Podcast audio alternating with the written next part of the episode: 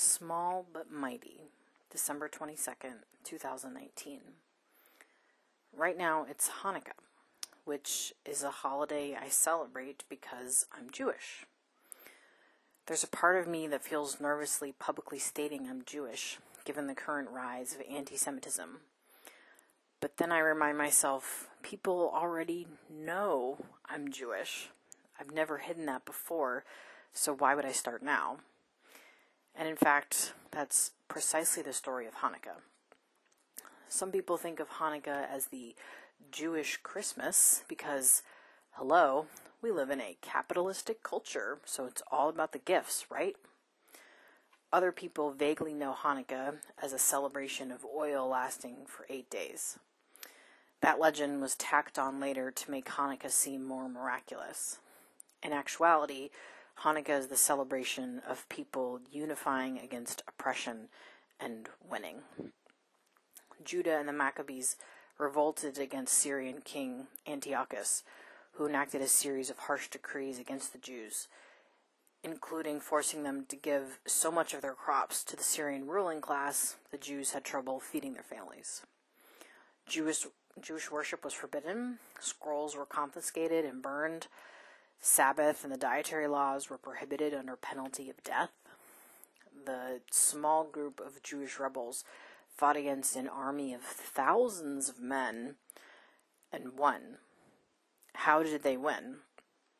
According to my rabbi, Michael Lerner, they won in part because they believed there is something about the universe that makes such struggles winnable. In a Hanukkah message, he wrote that something, that force, is celebrated when we light candles for Hanukkah or where Christians light candles for Christmas.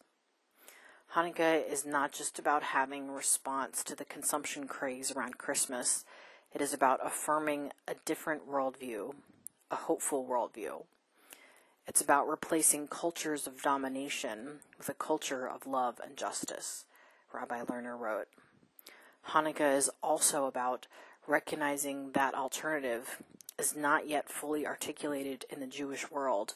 And needs all of us to make it clear not only to the larger world, but to our own communities, synagogues, and Jewish organizations.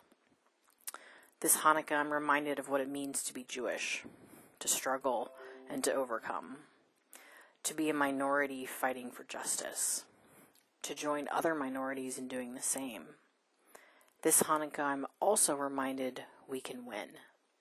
It seems grim or even impossible that we can wrest power from the wealthy elite hell bent on destroying us all for their own gain. It seems daunting to dismantle racism, sexism, homophobia, and other prejudice, but it can be done. A small but mighty few can accomplish just that. To paraphrase my spiritual teacher, the strength of five good people is more than the united strength of a hundred immoral people. It also echoes the famous Margaret Mead quote Never doubt that a small group of thoughtful, committed citizens can change the world. Indeed, it's the only thing that ever has. Let's continue to be thoughtful, committed, organized citizens changing the world. Let's remember battles that seemed unwinnable have been won, and in fact, that's what Jews across the world are currently celebrating.